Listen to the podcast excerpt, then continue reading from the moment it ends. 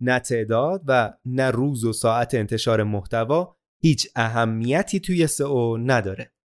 اگه اینطور فکر نمی کنید تا انتهای این اپیزود از سری پادکست های کلاف محتوا رو باید همراهمون باشید.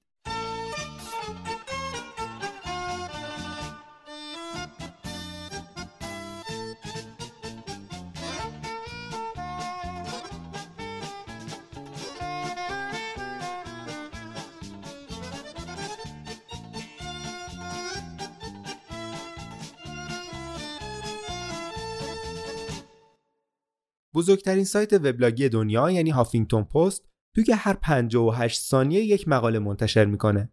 این یعنی در طول روز 1600 تا 2000 پست. وقتی این سوال رو از خودمون می‌پرسیم که در هفته باید چند تا مقاله بنویسیم بدون اختیار به این فکر می‌کنیم که هرچی بیشتر بهتر.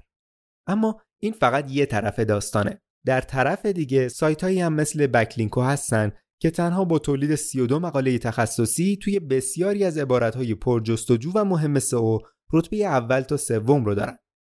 حسابی گیج شدین نه؟ به دنیای جذاب و پرچالش تولید محتوا خوش اومدین.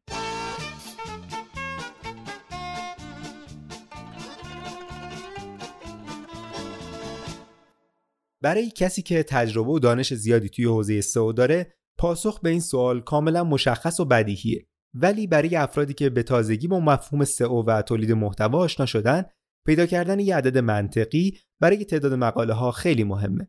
اگه شما هم جز به این دسته هستین نگران نباشین. توصیه های ساده و سرنوشت ساز این اپیزود رو خوب گوش کنین. به شما قول میدیم که بودجه خزش سایت شما بهینه میشه و می‌تونید به مرور ورودی بیشتری رو از گوگل دریافت کنید.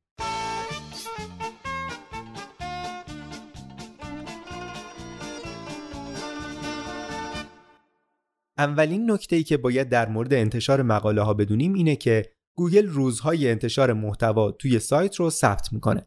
یعنی اگه دوشنبه ها رو برای انتشار مقاله های جدیدمون انتخاب کردیم و همین روند رو برای مدت زیادی ادامه بدیم، ربات های گوگل به روزهای انتشار محتوا عادت می‌کنن و دقیقا توی همون روز به سایت ما مراجعه می‌کنن. به همین دلیل توی مقاله های متعددی توصیه شده روز و ساعت مشخصی رو برای انتشار محتوای خودمون انتخاب کنیم تا مقالات ما سریعتر توسط گوگل index بشن. فراموش نکنیم که سرعت index صفحه هیچ ارتباطی با جایگاهش توی نتایج گوگل نداره. در واقع سریعتر index شدن موجب نمیشه تا جایگاه بهتری کسب کنیم. تا همین چند سال پیش برنامه زمانی مشخص برای انتشار محتوا نکته مهمی توی سئو محسوب می‌شد. ولی با معرفی ابزارهای کاربردی توی پنل گوگل سرچ کنسول و امکان درخواست index برای یک آدرس خاص یعنی همون ابزار URL inspection دیگه این موضوع اهمیتی نداره. اگه تا امروز خودتون رو ملزم به انتشار مقاله در روز یا ساعت خاصی می‌کردین بهتر این کار رو ادامه ندید. از طرف دیگه سرعت ایندکس مقالات جدید ارتباط مستقیمی با بودجه خزش یا همون کرال باجت داره. بودجه خزش زمانی مهم میشه که سایت ما تعداد صفحات زیاد و نرخ انتشار محتوایی خیلی بالایی داشته باشه. مثلا اگه در روز 20 محصول مقاله یا دستبندی جدید به سایت اضافه میشه، مدیریت بودجه خزش اهمیت بالایی پیدا می‌کنه. چرا؟ چون امکان معرفی همه این صفحات به صورت دستی به گوگل رو نداریم. اگه سایت ما صفحات محدودی داشته باشه و نرخ تولید محتوای ما هم پایینه نیازی به مدیریت بودجه خزش نداریم. برای مثال اگه دو یا پنج مقاله توی هفته منتشر می‌کنیم معرفی اون به گوگل کار خیلی ساده ایه و زمان زیادی هم ازمون نمی‌گیره.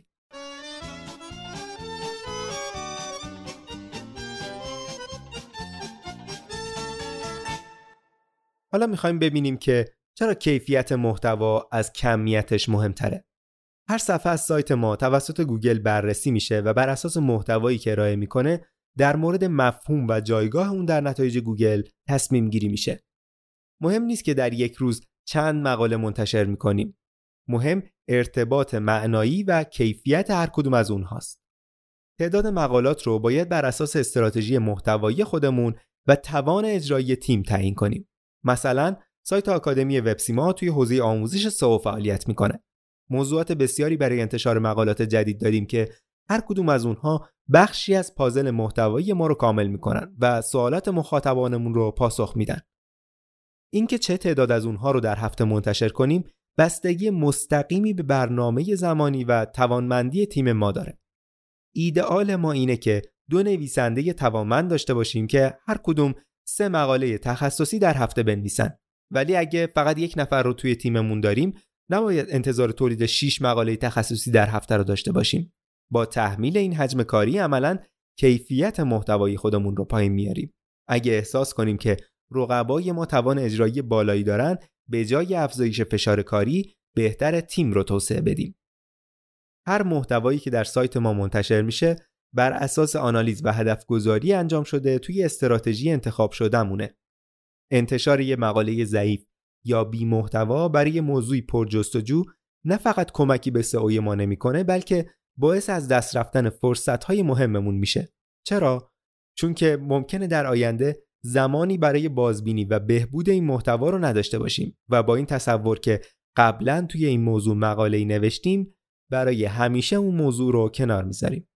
در نهایت پیشنهاد می‌کنیم تعداد انتشار مقاله رو بر اساس توان اجرایی تیم محتوا تعیین کنیم و کیفیت رو بر کمیت ترجیح بدیم. یادتون باشه که دیر رسیدن بهتر از هرگز نرسیدنه.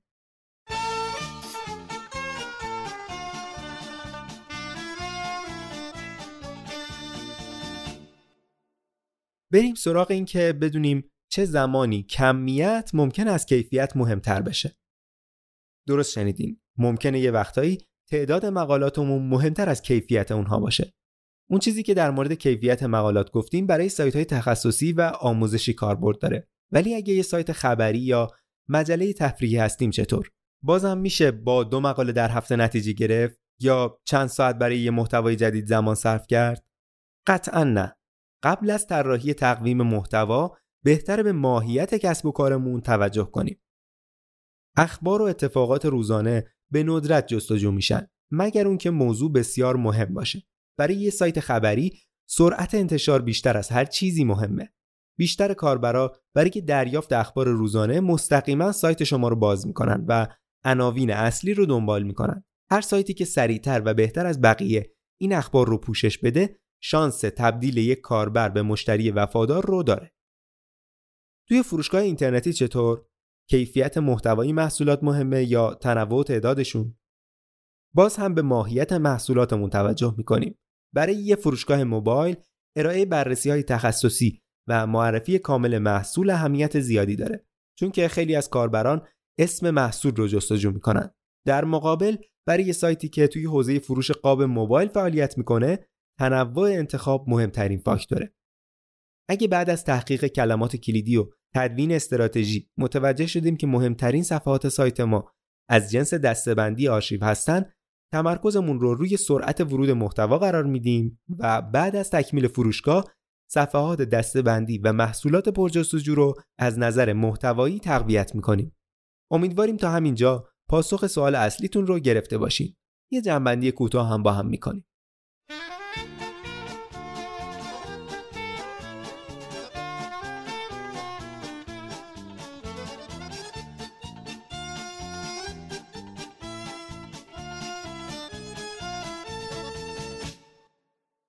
خب بریم ببینیم که چجوری می‌تونیم هم کیفیت و هم کمیت رو داشته باشیم. هدف از تولید محتوا سئو نیست. موفقیت توی سئو فقط یکی از نتایج تولید محتواه. مهمترین دلیل ما برای تولید محتوا ایجاد ارتباط و حس رضایت توی مخاطبمونه. بسیاری از مقالات سایت ما ممکنه هرگز توی گوگل جستجو نشن یا آمار جستجوی پایینی داشته باشن. این صفحات از طریق لینکسازی داخلی انتشار تو شبکه های اجتماعی تبلیغات یا سایر روش ها در اختیار مخاطبان قرار می گیرن و مطالعه اونها باعث ایجاد حس رضایت و وفاداری در کاربر میشه. مقالاتی که توی دسته کلاف محتوا هستن تقریبا نمونه عملی از چنین محتوایی پیش بینی ما اینه که آمار بازدید این مقاله ها از گوگل کمتر از 100 بار توی ماه باشه. ولی چه این سوالاتی رو بارها در جلسات آموزشی و شبکه های اجتماعی از شما شنیدیم. چنین محتوایی شانس زیادی برای بازنشر توی شبکه های اجتماعی و دریافت بکلینک از سایت های دیگه داره. نتیجه این حرفامون چیه؟ اینکه توان اجراییمون رو فقط روی موضوعات پرجستجو قرار ندیم. برای بعد از ورود کاربر به سایت هم باید برنامه ریزی کنیم.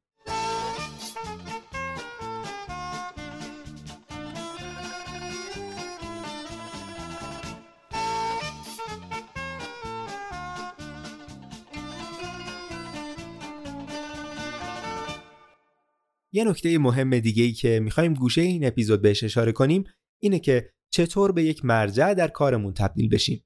سایت مرجع توی ذهن شما چه معنایی داره؟ خیلی تصور می‌کنن که افزایش تنوع موضوعات و ارائه محتوا در همه زمینه ها باعث تبدیل شدن یک سایت به یک مرجع میشه. در حالی که تمرکز روی یک موضوع و توجه به همه نیازهای جانبی و انتظارات کاربر به اون موضوع می‌تونه سایت ما رو به یک مرجع تخصصی تبدیل کنه. توی یک سایت خبری مقالاتی از جنس تحلیل باید داشته باشیم. توی فروشگاه اینترنتی ویدئو، مقاله و خبر برای معرفی و مقایسه محصول. توی یه سایت آموزشی فضایی برای تعامل از جنس ارسال دیدگاه، آزمون، ویدئوهای رایگان و این چیزها می‌تونه به کاربر کمک کنه. همیشه یادمون باشه که گوگل طرفدار کیفیته و اگه جایی سر دوراهی باقی موندیم کیفیت مقاله رو در اولویت قرار بدیم. حتی اگه مجبور باشیم یک مقاله در هفته تولید کنیم.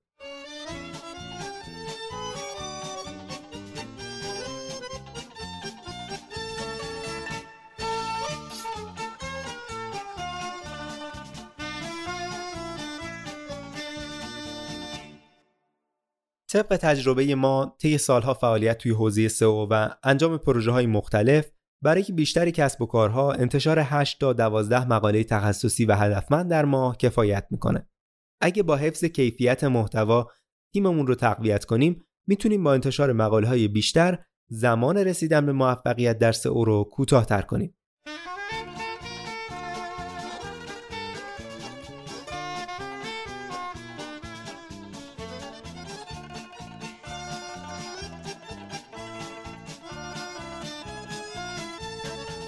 این سریال پادکستی با موضوع اصول سئو در مقاله نویسی به موضوعاتی اختصاص داره که توی ظاهر به نظر بی اهمیت میان اما بر اساس تجربه ما توی آکادمی وبسیما بسیار مهم و سوال بسیاری از کسانی هن که در ابتدای راه یادگیری سئو هستند. توی این سریال پادکستی پاسخی جامع به سوالاتی میدیم که هر وقت پرسیده میشن به راحتی از کنارشون عبور می‌کنیم یا یه پاسخ دم دستی بهشون میدیم. اگه بقیه قسمت های این سریال پادکستی رو نشنیدین می‌تونین از سایت آکادمی دسته مقالات کلاف محتوا یا کانال ما توی کست باکس اونها رو گوش کنید. اگرم این پادکست ها براتون جذاب و مفید بوده با معرفیشون به دوستانتون و علاقمندان به سئو ما رو هم خوشحال کنید.